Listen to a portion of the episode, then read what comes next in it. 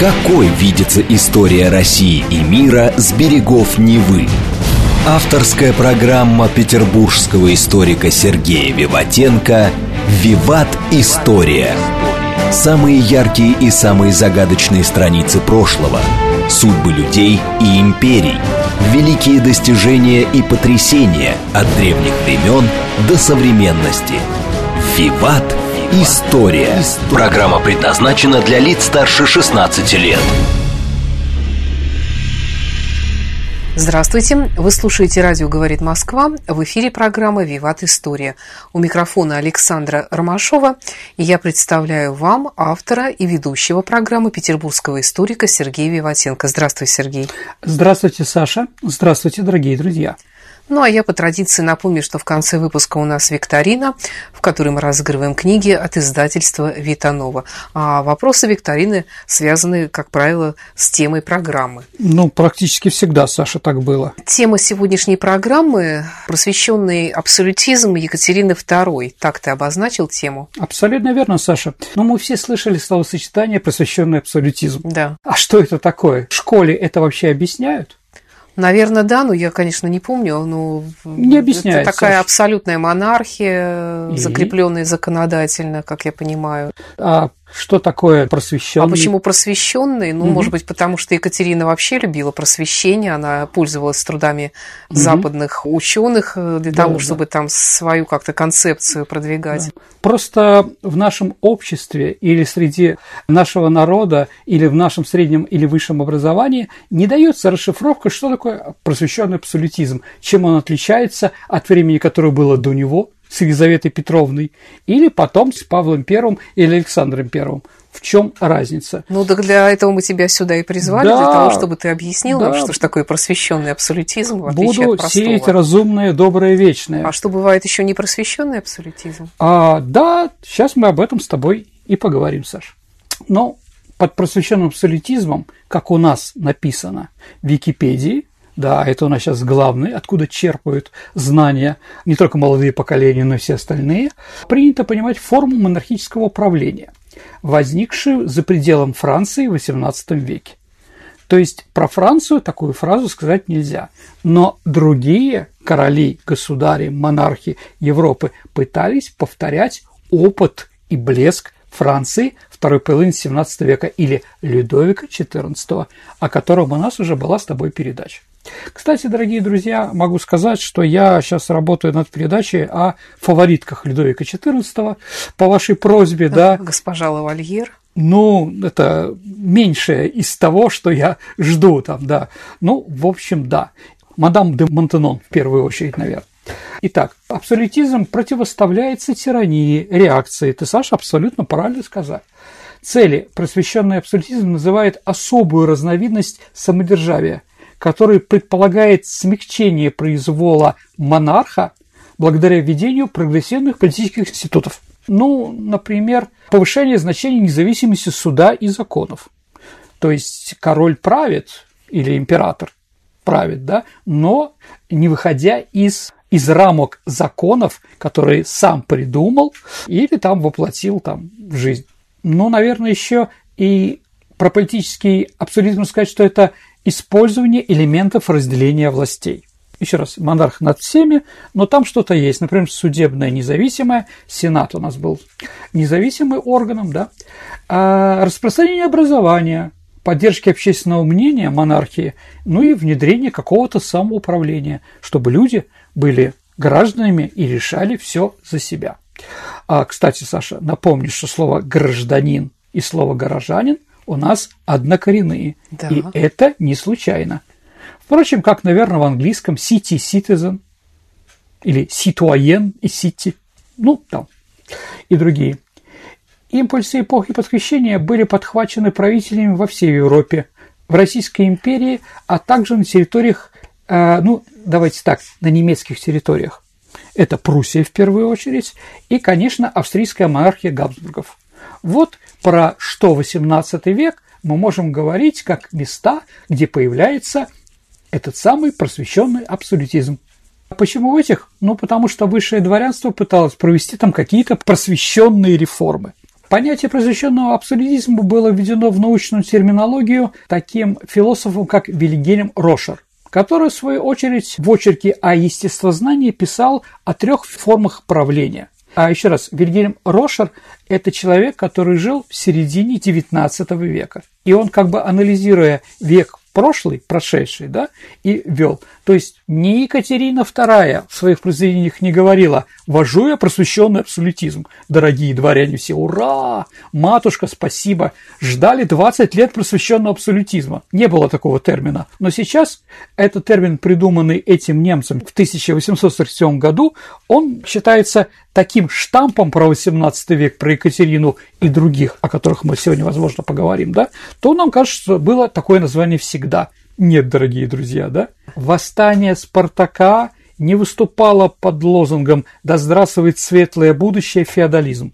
Это потом разделили на античность, феодализм, новое время и так далее и тому подобное. Да? То есть эта фраза появилась потом а не во время. А Екатерина просто занималась тем, что проводила свои реформы, да, как любой император. абсолютно, да. Но и слово просвещение ей было, конечно, близко. Итак, Вильгельм Рошер в своем очерке как бы находит три формы правления абсолютизма. Первое – это ранний конфессиональный абсолютизм в Испании времен Филиппа II. Ну, с одной стороны, прекрасные картины, Саша, испанское возрождение, шикарная архитектура, испанское барокко, а с другой стороны, веселая инквизиция, уничтожение Нидерландской революции с разными интересными вещами и многое другое. А это 1527-1598 год, когда Филипп II жил. Второй – это придворный абсолютизм Людовика XIV. То есть, еще раз, абсолютизм – это самодержавие, это власть человека. И вот абсолютизм в Испании он конфессиональный, основанный на католической религии. Никакие протестанты. Всех протестантов надо или сжигать, или вешать, ну, как он посчитает нужным. Придворный абсолютизм Людовика XIV тоже. Вокруг короля Франции складывается жизнь но и в том числе и культурная тоже. И третье – это просвещенный абсолютизм Фридриха II прусского. Если мы посмотрим все-таки какие-то источники, я немножко лукавлю, господа, все-таки посмотрим источники XVIII века, то мы найдем это словосочетание – Просто в письмах Дени Дедро один раз написал такое. Были такие физиократы, сами потом посмотрите, если будет интересно, у них это тоже есть. Но они это не расшифровывали, просто была такая фраза. Ну, вообще, Саш, честно, термин «абсолютизм» вызывает споры в исторических исследованиях. В то время как многие историки отчасти из отсутствия альтернатив придерживаются его, но многие критики термина говорят, что он неадекватно объясняет социальные и культурные процессы, которые были в разных странах в XVIII веке. Тот факт, что абсолютистское правление так и не было реализовано в чистом виде, также приводится в качестве контраргумента. Поэтому, дорогие друзья, если хотите что-то узнать в Европе про просвещенный абсолютизм, вбивайте на немецком, на французском, на английском языке словосочетание «барокко» и «просвещение». В большинстве случаев под абсолютизмом, особенно вне современного научного дискурса, до сих пор понимается монархическая форма правления XVII-XIX века, при которых монархи выводили свое положение от Бога, то есть божественное право править помазанник Божий, как говорили в России. Ну, с этой фразой мы уже сталкивались, поэтому я расшифровывать не буду. И пытались сохранить это управление сословия духовенства, дворянства, горожан – чтобы не вмешивались. Монархи-абсолютисты чувствовали свою ответственность только перед Богом и своей совестью. Опять-таки, мы про императоров уже много чего сказали, но Николай I, например. Этот термин все еще используется сегодня, даже если неоднократно подчеркивалось внутреннее несоответствие между просвещенным мышлением и абсолютистским правлением. Все это спорно, дорогие друзья. Эта идея раннего просвещения перекликается с естественно-правовой теорией государства, которая появляется параллельно в это же время. В ней государь понимается уже не как назначенный Богом правитель-государь, стоящий выше всякого закона, а как высший представитель разумного государственного строя, обязанностью которого является служить общему благу. Ну, наверное, это Елизавета II, мир ее праху, как говорится, и какой-нибудь шведский король или королева, кто там появляется последние 150 лет. Эта идея основывалась на неотъемлемом общественном договоре. Который узаконивал и ограничивал суверенного правителя в осуществлении его власти. Ну, например, Фридрих II Прусский, да, о нем у нас будет передача, Саша, обязательно, назывался первым слугой своего государства. Просвещенные, просвещенные правители стремились, по крайней мере, якобы, покончить со своей судебной властью, но все равно, наблюдая за событиями и работу суда, иногда отменяли различные решения судов. Да. Ну, еще, надо сказать, это, конечно, модернизация страны. Что-то надо менять по сравнению с тем, что было до этого. Что такое модернизация сельского хозяйства во время как раз абсолютизма? Но государи содействуют рационализации и облагораживанию земледелия.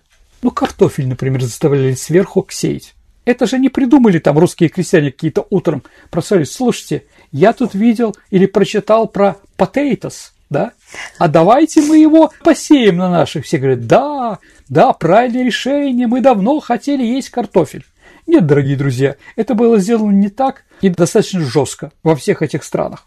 А дальше просельское хозяйство усиливает внутреннюю колонизацию с целью заселения вновь приобретенной земли или сельскохозяйственной равнины, и использует их в своих интересов эти земли, которые до этого были мало или плохо использованы крупными землевладельцами или духовенствами. Ну, приведу пример, чтобы было понятно. Фридрих II Прусский, о котором я уже сегодня много раз говорил, а, основал более 900 деревень на обезлюдивших равнинах Пруссии. Ну, после 33-летней войны, там было очень все весело в Европе, да, и вот он основал 900 деревень. А вот эм, австрийцы 200 тысяч человек поселили на территории Венгерской равнины. Там жили до этого только мадьеры, которые были, в общем-то, кочевым народом. А теперь, ну, окончательно их посадили на землю, ну и также туда внедрили еще немцев, которые научили их работать. Ну, Екатерина II, конечно, Саша. Десятки тысяч немецких переселенцев в новой области Юга России, Новороссию. У нас была об этом передача. А Вол, поволжские немцы, не просто так они появились в районе Энгельса. Конечно, так этот город тогда не назывался. Ну и другие места. Вторая – модернизация, конечно, промышленности. И, конечно, слово «модернизация» у нас, Саша, сразу ассоциация именно с заводами, предприятиями, мануфактурами. Государь поощряет развитие промышленности, переоборудует существующие фабрики и открывает новые заводы, потому что государству нужно, ну, например, определенное количество пушек. Тот объем мы не можем производить теми заводами, которые у нас есть. Поэтому открываем новые. Да, новые технологии, новые земли, где строятся заводы или что-то открывается, да, это все серьезно. Приведу пример. В Европе саксона-польский король Август вложил громадные деньги на того, чтобы в Майсоне, это под Дрезденом, появился местный саксонский фарфор или майсонский. Да? То есть до этого был только китайский, а теперь этот. И они получают от этого большие деньги, потому что вложились в это. Ну и, кстати, наш фарфор тоже появился по приказу царя, царицы. Хочу, чтобы Виноградов это придумал. Виноградов это придумал. Ну и так далее. Ну, там, если мы говорим про Федриха II, он поощрял развитие второстепенных городских центров за счет традиционных отраслей промышленности. Например, насаждал в каких-то маленьких городах, где ничего не было и была нищета, текстильные предприятия. Нам нужно одевать наших гренадеров, говорил Фридрих II. Поэтому здесь мы организуем мануфактурку, которая у вас будут закупать эти самые товары. Потому что солдатам каждый год надо менять форму, многих убивают, у многих рвется, поэтому это вечная у вас будет работа. Вам не надо будет искать, дорогие бюргеры, где это продавать. Армия это все переварит. Также он поощрял использование пародоменных печей. Ну, наверное, он в чем-то предвосхитил Саша промышленную революцию. Еще раз, про Фридриха II мы сделаем передачу. Ну, в России это развитие металлургии на Урале. Понятно, что Демидовы там появились не потому, что любили географию, а потому, что Петр I приказал им идти туда. Ну и так далее и тому подобное. Если мы берем другие страны, например, Португалия, то там португальские короли создавали ткацкие, шелковую промышленность, сахарную промышленность и стекольную. Ну, чем, в общем-то, сейчас знаменита Португалия.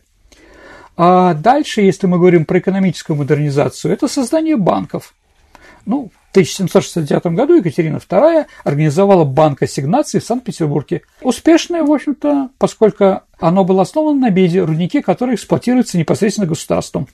Также появление это называется фидуциарных денег, рублевых бумаг, относительно либерализации свободы торговли, промышленности, которая была провозглашена в 1975 году у нас стране. Но все равно контроль над производством многого сохранялся за государством.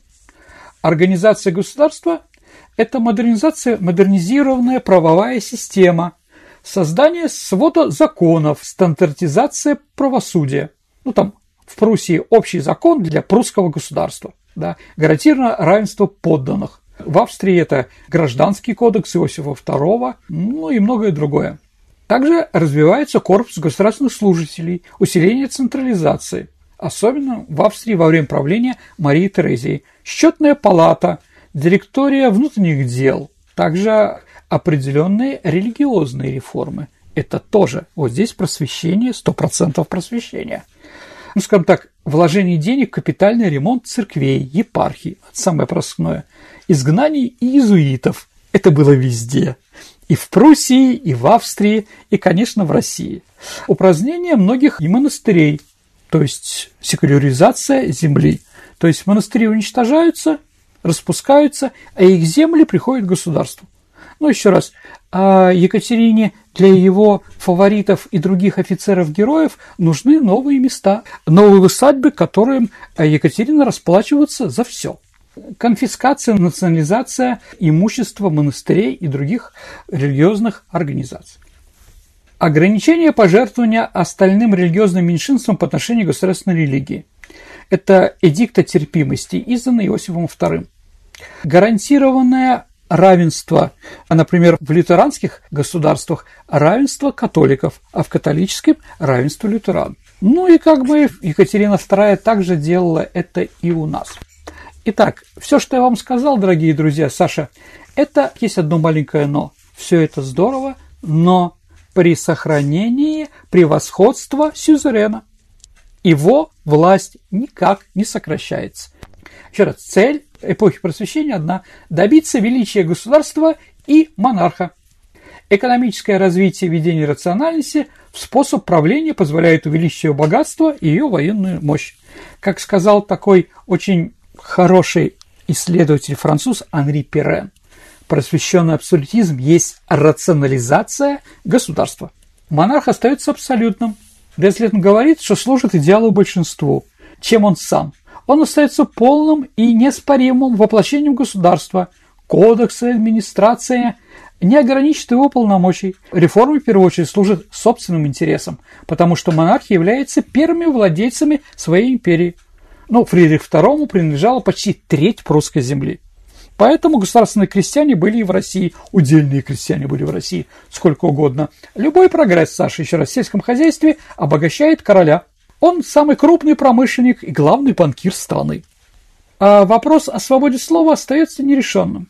Так, например, сама императрица Екатерина II, сколько бы там ни говорила о свободах и прочее, обнаружила и судила критическое произведение Александра Радищева «Путешествие из Петербурга в Москву» и подала в суд на автора летом 1790 года с известной фразой «Бунтовщик хуже Пугачева». А в каком контексте эта фраза появилась? А, в нашей национальной библиотеке, ну, публичная библиотека имени Салтыкова-Щедрина, есть записки на книге «Путешествие Петербурга в Москву», которые читала Екатерина и делала заметки. Сначала там были вопросы, потом «однако», потом его сравнивали с восставшей Америкой, а потом их сравнивали с какими-то карбонариями, с Руссо и Вольтером, но последняя фраза, которую написала она, прочитав все это, он бутовщик хуже Пугачева.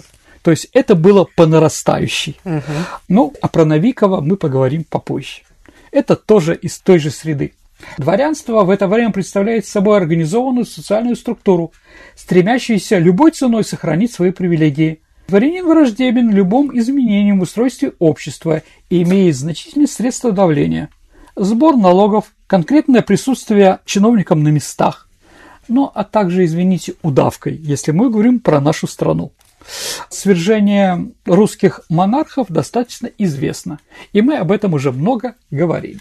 Просвещенный абсолютизм нуждается в дворянстве для проведения своей политики реформ, потому что именно там оно вербует своих высших чиновников и обеспечивает сплоченность государства перед лицом внешнего врага во время войн.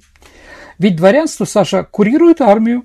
Например, армия формируется в Германии из юнкеров, молодые дворяне, сыновья помещиков. Что укрепляет социальную иерархию, основную массу войск составляет крестьяне. То есть крестьяне, дворяне, а вокруг верховный главнокомандующий в виде Екатерины II, иногда даже дорисованный в форме Преображенского или Семеновских полков. Реформы во многом противоречивы, потому что они претендуют на модернизацию государственных структур, но продолжают поддерживать дворянство. Дворянские привилегии, монополия в земельной сфере усиливаются, крестьяне отказываются какой-либо независимости. Крестьянство учитывается только потому, что оно дает доход государству, налоги, и дает войска для армии, рекрут. Но реформа не бросает вызов социальной иерархии в деревне. Хуже того, крепостное право было введено в некоторых регионах, где его никогда не было. Например, в Малороссии, а потом в Новороссии при Екатерине II. Власть государства, однако, проходит через ослабление господствующих социальных классов. Но их вес заставляет государя щадить их либо в законодательстве, либо на практике, оставляя за ними долю реальной власти, путем государственной службы, милитаризации, премий каких-то, подарков, ну и многих других. Таким образом, старые господствующие порядки трансформируются опытом просвещенного деспотизма. Для Екатерины, как, когда, обращаясь к идеям таких французских просветителей, как Вольтер, Монтескьё или Дидро, всячески она хотела показать себя их почитательницей. Тем самым ей удалось завоевать авторитет у прогрессивной общественности Западной Европы, хотя в России процветало крепостное право, бюрократическая волокита. Просвещенный абсолютизм – это ее проект для Запада. То есть, а как они подумают в родном Фатерлянде, в первую очередь. Но и все эти переписки, подарки всем этим товарищам были, имели определенную цель. Сто процентов. Наиболее ярким проявлением политики просвещенного абсурдизма является созыв в 1767 году комиссии для составления нового уложения и наказ. Наказ составлен специально лично Екатериной II для депутатов этой комиссии, что она хочет видеть, каким наше будущее. Еще раз, 62 год она приходит к власти и через пять лет пытается что-то деформировать. Другой вопрос, дали, не дали, мы об этом уже говорили много раз. Да, но вначале это была действительно попытка. Наказ Саша Екатерина писала самостоятельно. В течение двух лет, опираясь на труды французских просветителей. То есть она не дала там приказ, ну там Спиранскому типа, хотя он позже был, да, или графу Панину которые были умные, она сама писала, потому что она императрица, она не может ошибаться, и она видит свое правление определенно. Но она еще и немка, хочет что-то изменить в России. Ordnung определенный, да? Данный документ, дорогие друзья, является руководством для депутатов уложенной комиссии для создания нового свода законов. Императрица хотела положить в основание реформирования законодательства идеи, принципы просвещения. Наказ состоял из 20 глав, котором потом добавились еще две. Основные положения. Ну, самодержавие – единственная наилучшая форма правления Российской империи. Общество разделяется естественным образом на тех, кто правит, император плюс дворяне, и тех, кем правят все остальные. Законы должны главенствовать в государстве и одинаково применяться ко всем гражданам. Свобода – это право делать все, что не запрещено законом. Абсолютная власть монарха не отнимает у людей свободу, а лишь направляет их для достижения общего блага. Государь обязан заботиться о своих подданных, повышать их образованность, способствовать развитию медицины, искусства, науки и просвещения. Что там еще писала она? Ну, такие интересные вещи. Верховная власть сотворена для народа. Цель всех действий верховной власти – предохранение безопасности каждого гражданина. Если Петровское законодательство вводит понятие «общее благо», Саша, то Екатерина делает акцент на благо всех и каждого. То есть не так широко, а уже четко. Каким образом этот принцип может быть реализован в законодательстве? Но Екатерина считает, что люди должны бояться не друг друга, а законов. Из этого всего вытекает, что закон связывает и саму власть. Законы должны быть написаны простым и ясным языком в избежание различий толкования. Они должны быть всем доступны. А вот Наполеон, Саша, писал, когда он писал «Куды Наполеон?», к нему обратились юристы французские, которые писали, и говорят, какие ваши мнения, какой должен быть кодекс? Он говорит, пишите коротко и непонятно. Ну, еще раз, у немцев все понятно. Немец – это немец. Француз имеет свои загогулины и закругления определенные, да, в интеллекте и в культуре. Сергей, давай прервемся на пару минут, вернемся в наше время. Новости и реклама на радио «Говорит Москва». Отлично, давайте послушаем новости. Какой видится история России и мира с берегов Невы? Авторская программа петербургского историка Сергея Виватенко «Виват. История». История. Продолжается программа «Виват История». Вы слушаете «Радио говорит Москва». В студии по-прежнему я, Александра Ромашова, и автор и ведущая программы «Петербургский историк» Сергей Виватенко. Тема сегодняшней программы просвещенный абсолютизм Екатерины II. Да, дорогие друзья, давайте вернемся в Россию второй половине XVIII века. Впервые в российском законодательстве провозглашался принцип невиновности. До этого у нас вообще не существовал. Закон не должен быть жесток, пишет Екатерина. Жестокость не предохраняет от преступлений. А жестокости противопоставлен принцип неотвратимости наказания. Если мы помним, что было восстание Пугачева через пять лет после всех этих наказов и прочее, да, то там по приказу Екатерины без следа и следствия было казнено 324 бунтовщика. То есть лукавит Екатерина. Но ну, вообще на бумаге все выглядит очень красиво. У нас, да, у нас все на бумаге выглядит красиво, да? И вообще, если так э, как бы принять во внимание замысел ее, то Гладко ничего плохого в этом бумаге, нет. Да. Но забыли про враги. Лев Николаевич Толстой. Но новый свод законов выработан не был. Депутаты не сумели подняться над своими узкими интересами сословий. И поэтому все это завалили а там еще началась Пугачевщина, а там очередная русско-турецкая война. В общем, все это Екатерина распустила. То есть дворяне показали, дали сигнал Екатерине, фантазируй сколько хочешь. Но ничего мы менять не будем, потому что нам так выгодно. А не хочешь, ну, привет, скоро встреча с Петром Третьим. Ну, это было в начале ее правления? В начале, или... конечно, да? правления, но после этого ничего не меняло. И там же еще Павел Петрович подрастал. Ну да. Да, к 1974 году он уже был спокойно, могу быть, русским императором возраст, да. Да, да. Ну, об этом мы уже говорили. Возможно, еще поговорим. Я знаю, Саша, тебе очень нравится Павел I и время его правления. Ну, мне не может оно нравиться, потому что я там не жила. Я понимаю, мне, Саша, определенная. Но книжка про Павла I у, у тебя под подушкой интересует. лежит. Да. А, Сергей, ну, получается, ты говоришь, гладко было на бумаге, ну, что-то же она сделала все таки для просвещенного ну, абсолютизма. Я читаю многое, но давайте как бы что вспомню, дорогие друзья. Если что, вы мне поправите потом. 63 год. Реформа Сената. Законодательная функция Сената перешла лично к Екатерине II. А секуляризация церковных земель. Что это значит? Ну, это ослабление церкви, увеличение налогов, повышение эффективности использования земель потому что земель монастырей было много, а монахов и крепостных крестьян практически не было.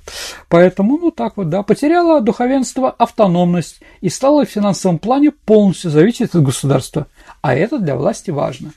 Ликвидация етманства на Украине 64 год. Етмана больше нет.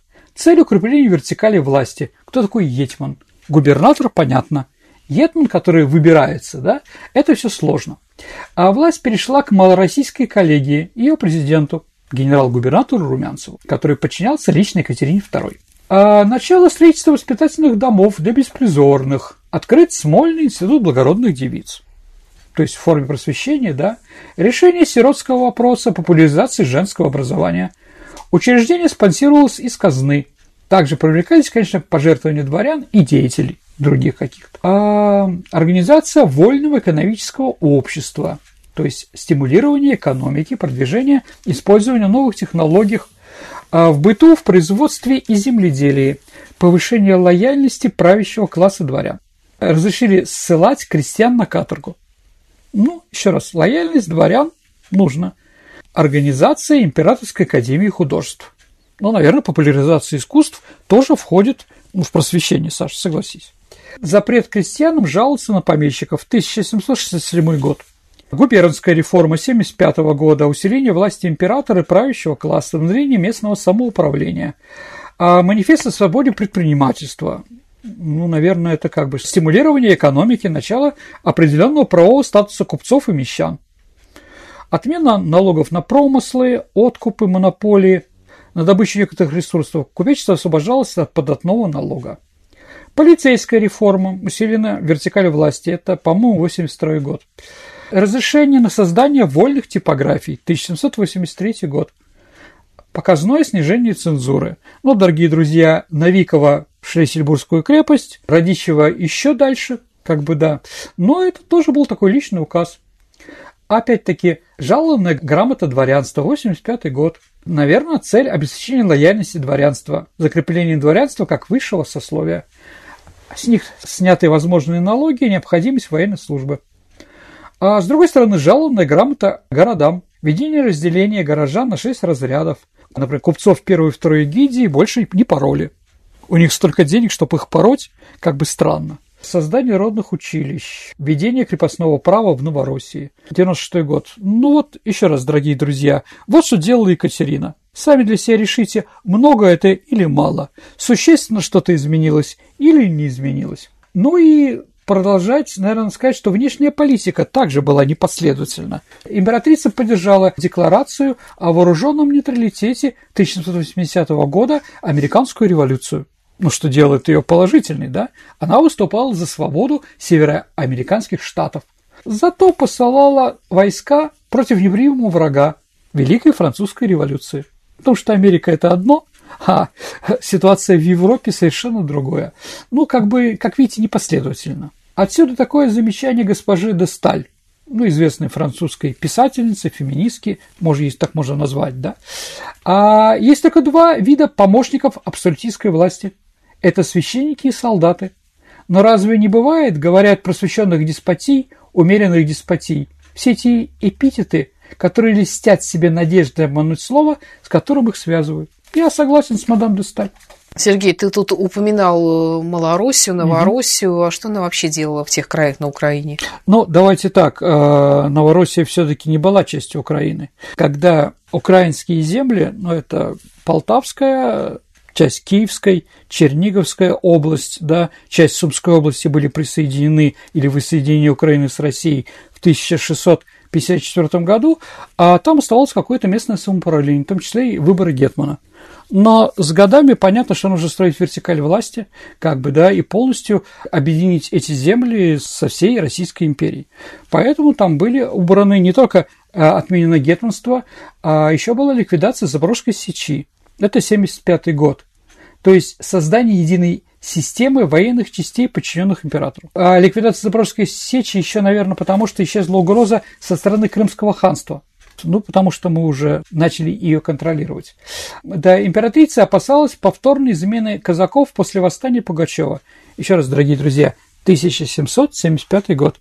Что бы Екатерина 5-10 лет назад не говорила, но после восстания Маркиза, как она его называла, да, там, да, Емельяна Пугачева, она, конечно, не верила казакам. Поэтому, может быть, так жестоко ейцкие казаки стали называться уральскими там, да. Станица Зимовейская, которая была родиной двух русских главных бандитов, это Разина и Пугачева, Екатерина переименовала в Потемкинскую – то есть она считала, что вот такими изменениями может быть. А Запорожская сечь была ликвидирована? Да, потому что нету больше врага Крымского ханства. Она их переселила на Кубань. Да. При том, как у нас уже была с тобой передача на тему то, что э, Запорожские сечь не занимались сельским хозяйством. Ну, в таком плане, да. Не сеяли, не жали, ничего. Теперь же их она, наоборот, посадила на землю.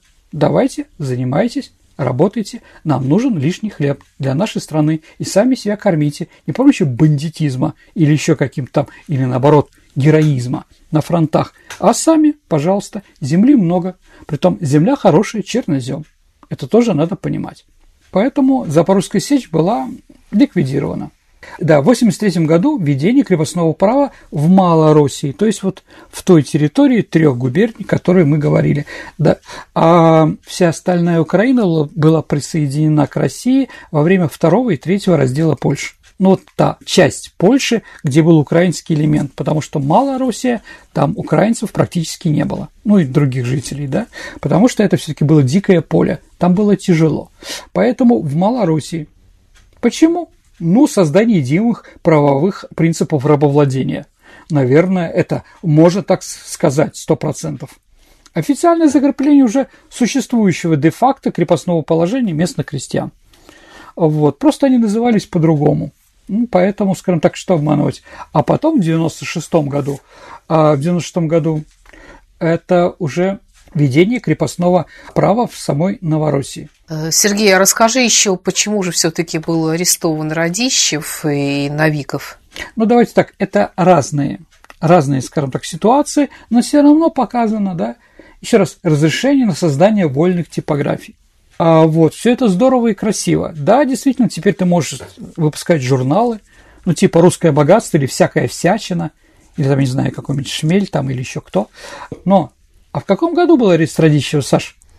В 1789. А что у нас в этом году произошло? 1789 год – это Великая Французская революция. Штурм Бастилии. Поэтому Екатерина поняла, что эти люди, а Радищев написал, да, путешествие в Москву, да, эти люди очень опасны. И она не хочет той ситуации, которая тогда началась быстро развиваться во Франции. А какие она еще шаги предпринимала для того, чтобы предотвратить развитие подобной ситуации у нас? А, запрет перехода через границу каких-то книг. Скажем так, Франция была под железным занавесом. Mm-hmm. Все, что там было, было невозможно.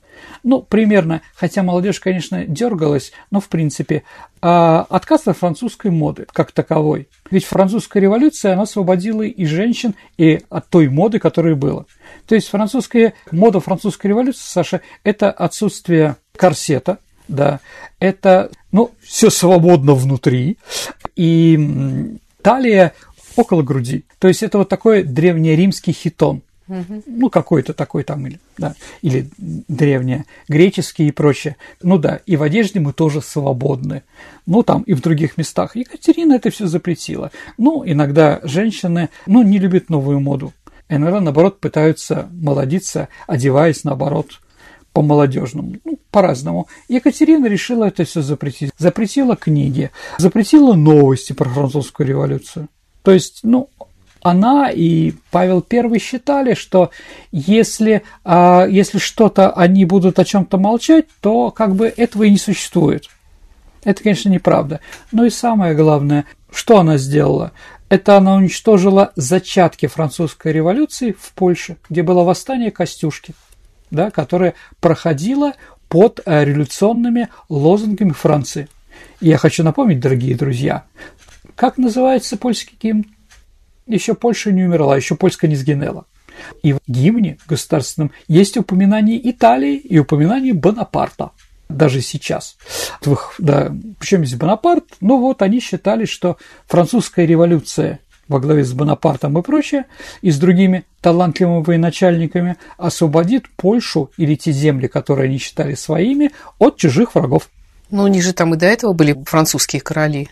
Ну да, был один Генрих III, да, потом сбежал. Но он был, извините, еще геем, а как бы в католической Польше это все тяжело. А Франция разве не католическая? Но там менее тяжело. Все-таки, наверное, влияние католической церкви в Польше намного сильнее, чем влияние сейчас католической церкви во Франции. Возможно, вообще ее нет ну, как таковой, да. Поэтому сложности определенные были. Ну и как бы другая культура. И как только Генрих III узнал, что его старший брат умер, Карл IX, то он тайно сбежал из страны. Ну, конечно, это позор был ужасный, да. Ну, скрылся от погони. И также еще а, Людовик XV был французский король Людовик XV, а, имел жену, дочку польского короля Станислава Лещинского. Ну вот как бы, скажем так, сильное влияние Франции на Польшу и там какие-то польские вещи появляется в XIX веке. Это известные и Жорж Сант, и Шопен, там и на, на польские деньги направление, направление маркиза Декюстина в Россию, там финансирование польских революционеров, все это было скорее в XIX веке, но имеет, конечно, фундамент XVIII э, века. Поэтому, э, поэтому Екатерина II, кроме того, что что-то запрещала, еще уничтожала. Ну вот она организовывала уже очередную коалицию против Франции, она умерла, и уже этим закончил Павел I.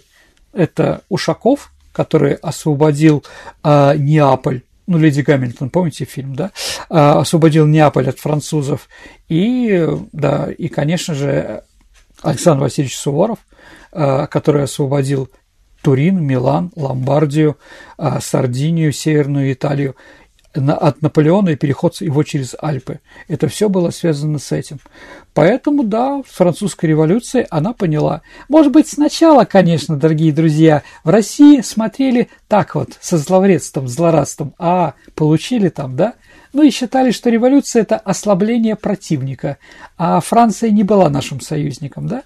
Ну вот, но после того, как 21 января, Саша, 1793 года на площади, сейчас называется Согласие, Плац де Конкорд, отрубили голову Людовику XVI, вот тогда, конечно, вся Европа и Екатерина II поняла, с этим надо что-то делать. Поэтому это было достаточно активное. Ну, а арест Навикова – это 1792 год. Ну, Навиков был, а, масоном, б, скажем так, в своем журнале «Трутень», да, он издевался над Екатериной II. А как? Он в своих произведениях цитировал, как и Радищев, цитировал Екатерину II. То есть Екатерина II там в своих журнале «Всякая всячина» под псевдонимом писала разные вещи. И, понятно, ее печатали, восхваляли, а Новиков издевался, и Радищев издевался. И вот те фразы, которые были взяты, а, они как бы цитировали, да, вплоть до оскорбления. Екатерина, конечно, это обидела жутко и с нее делает идиотку. И в конце концов, да, она арестовала личным указом за распространение вводящих в заблуждение идей. Uh-huh. Вот. И Новиков отправился в места не столь отдаленные в Шлиссельбургскую крепость. Вот. Сергей, вот ты говорил про популяризацию образования в обществе. Как это проходило? Ну, дорогие друзья, это все сложно. Потому что, смотрите, а, Екатерина II, понятно, а, при ней было школ, народных училищ намного больше. Это правда. А с другой стороны, она практически ликвидировала Петербургский университет.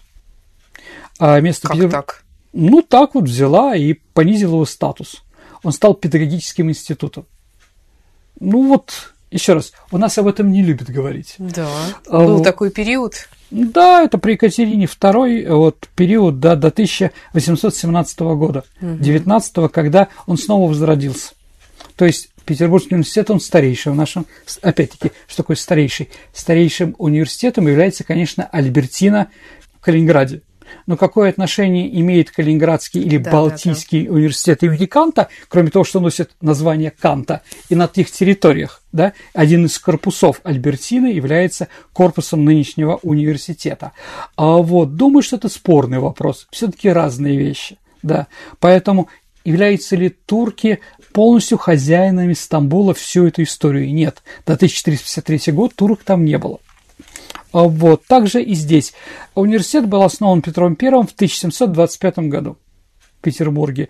И один из людей, который его закончил, а потом был ректором, Саша, был Михайло Ломоносов. Да, да. Да, поэтому, когда он основал первый университет России, как говорят в Москве, Московский университет, да, где памятник, и имя его носит, он уже был ректором Петербургского университета. Но все равно Московский университет носит девиз «Первый университет в России». Ну, пусть носит. Мы что, против, что ли? Да, ну вот какой-то момент он не работал. А, дорогие друзья, многие университеты старейшие, много, намного больше, от 50 до 200 лет не работали тоже – если они были организованы в XII веке, там Болонский университет, или в XIII Оксфорд, например, да, это не значит, что они все время работали. Нет, сокращали. Приходила э, э, инквизиция, резала профессоров, остальные разбегались на долгие годы, да, но все равно Оксфордский университет или Болонский считается, что они были основаны в XII-XIII веке. Ну а почему же все-таки при Екатерине просветительнице Хороший так вопрос. произошло? А я не знаю, дорогие друзья. Может, она смуты боялась опять-таки? А, может быть, не хотела, а, скажем, просвещенных людей в Петербурге, чтобы они там что-то тыкали или что-то придумывали. Конкуренты. Ну, в общем, да, вполне возможно. Кстати, Саша, знаешь, где был Петербургский университет находился? А где? Здание. Ну, понятно, что 12 коллеги сейчас он там находится. Да. Это здание угол улицы Правды и Звенигородской. Когда ты идешь к метро, там есть ресторан Порт Артур. Да. Вот как раз в этом здании, это здание, первое здание Петербургского университета. Да, Саша. А, вот, да, но об этом у нас тоже не любят говорить почему-то. Хм, интересно. Вот. Поэтому, да, что было создано? Но опять-таки, еще раз, женское образование, да, определенный институт благородных девиц, Смольный университет.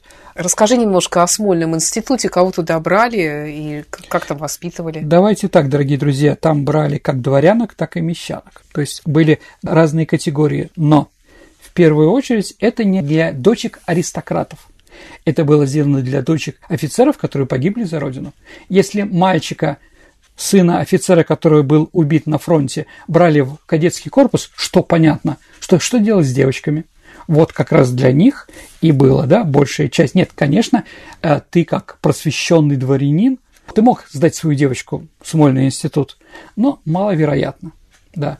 Поэтому вот так вот туда сдавали.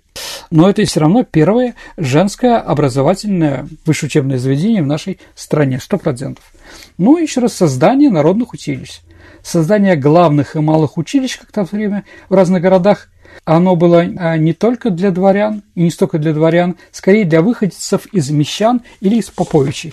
Ну, дорогие друзья, я вам скажу, да, Петербургский университет был основан в 1725 году, а Московский в 55 году, но первый дворянин, который пошел туда учиться и стал потом ученым, появляется только десятые годы XIX века. Это Глинка, один из большой семьи Глинка, он стал профессором Дербского Тартского университета. То есть в нашей стране это все были дети Поповичей, Мещан и каких-то иностранцев. И более никого. Поэтому дворянство, Саша, у нас к наукам имеет отношение как Митрофанушка к этим всем да. делам. В то время, дорогие друзья, мы говорим про 18 век, век Екатерины Алексеевны. Все были на домашнем образовании. Ну, в общем, да, конечно. А тем, что теперь у них появляется больше времени, когда можно не служить, многие стали читать больше. Многие стали о чем-то задумываться. Поэтому, конечно, Екатерина внесла большой вклад в развитие нашего просвещения и культуры. Сто процентов, да. Ну, Сергей, давай немножко подытожим тогда Екатерининский абсолютизм. Ну, я думаю, Саша, вам было интересно понять, что Конечно. такое просвещенный абсолютизм. Да? Да. То есть это попытки выглядеть красиво и хорошо. Но никаких реформ, которые могли сменить власть или сменить ситуацию в стране, проведены не были. Они улучшили, это были косметические реформы. И Екатерина II дала позыв, что решение вопросов в нашей стране серьезных, краеугольных можно только при помощи силы. По-другому император и монархи и дворянство отказываться от привилегий не желали. Никак. Ну, тогда получается, в принципе, только Александр Реформатор уже там что-то, чего-то смог да, принципиального кроме... достичь. Не Александру Первому это не давалось, у нас была передача, и Николай Первый не очень сильно это хотел. Вот, хотя, конечно, тайные крестьянские комиссии которую он организовал в большом количестве, реформы Киселева, вещь хорошая, но они решали главного – освобождение крестьян. Это сделал только Исаак II. И сделал он не потому, что он был просвещенный монарх, а потому что мы проиграли Крымскую войну. Надо было менять все в нашей стране. Но это уже другой вопрос. Это уже другая история, мы об этом угу. поговорим в другой раз. На сегодня все по истории. Давай перейдем к нашей исторической викторине, в которой мы разыгрываем книги от издательства Витанова. Напомню, вопрос прошлой программы у нас была тема «Деньги, Деньги победы». победы да. да. Вопрос был такой. По мнению писателя Федора Абрамова, Второй фронт, который стал решающим вкладом в победу во, во Второй мировой войне, открыли еще в 1941 году – и вовсе не англичане, а американцы. А кто же? Советские женщины, заменившие в тылу ушедших на фронт мужчин. Есть ли у нас правильный ответ? Да, у нас есть правильные ответы. Первый правильный ответ прислала Валентина Степанченко. Поздравляю Валентину с прекрасной книгой от издательства Витанова. Вы можете получить ее в Москве или Санкт-Петербурге, в зависимости, как вам удобно. Ну а теперь новый вопрос. А у Гитлера в кабинете, Саша, висел портрет Фридриха II. А у кого, дорогие друзья, висел портрет Екатерины II? Ваши ответы можете отправлять на наш электронный адрес радио Виват собака mail.ru либо вступайте в наше сообщество ВКонтакте, и там можно в личном сообщении отправить ваш вариант ответа Сергею Виватенко или мне, Александре Ромашовой. Или там есть кнопочка «Отправить сообщение», э, туда тоже можно. Ну а на сегодня все. Это была программа «Виват История». Спасибо, Сергей. До встречи в эфире. До свидания, дорогие друзья. До новых встреч в эфире. Берегите себя.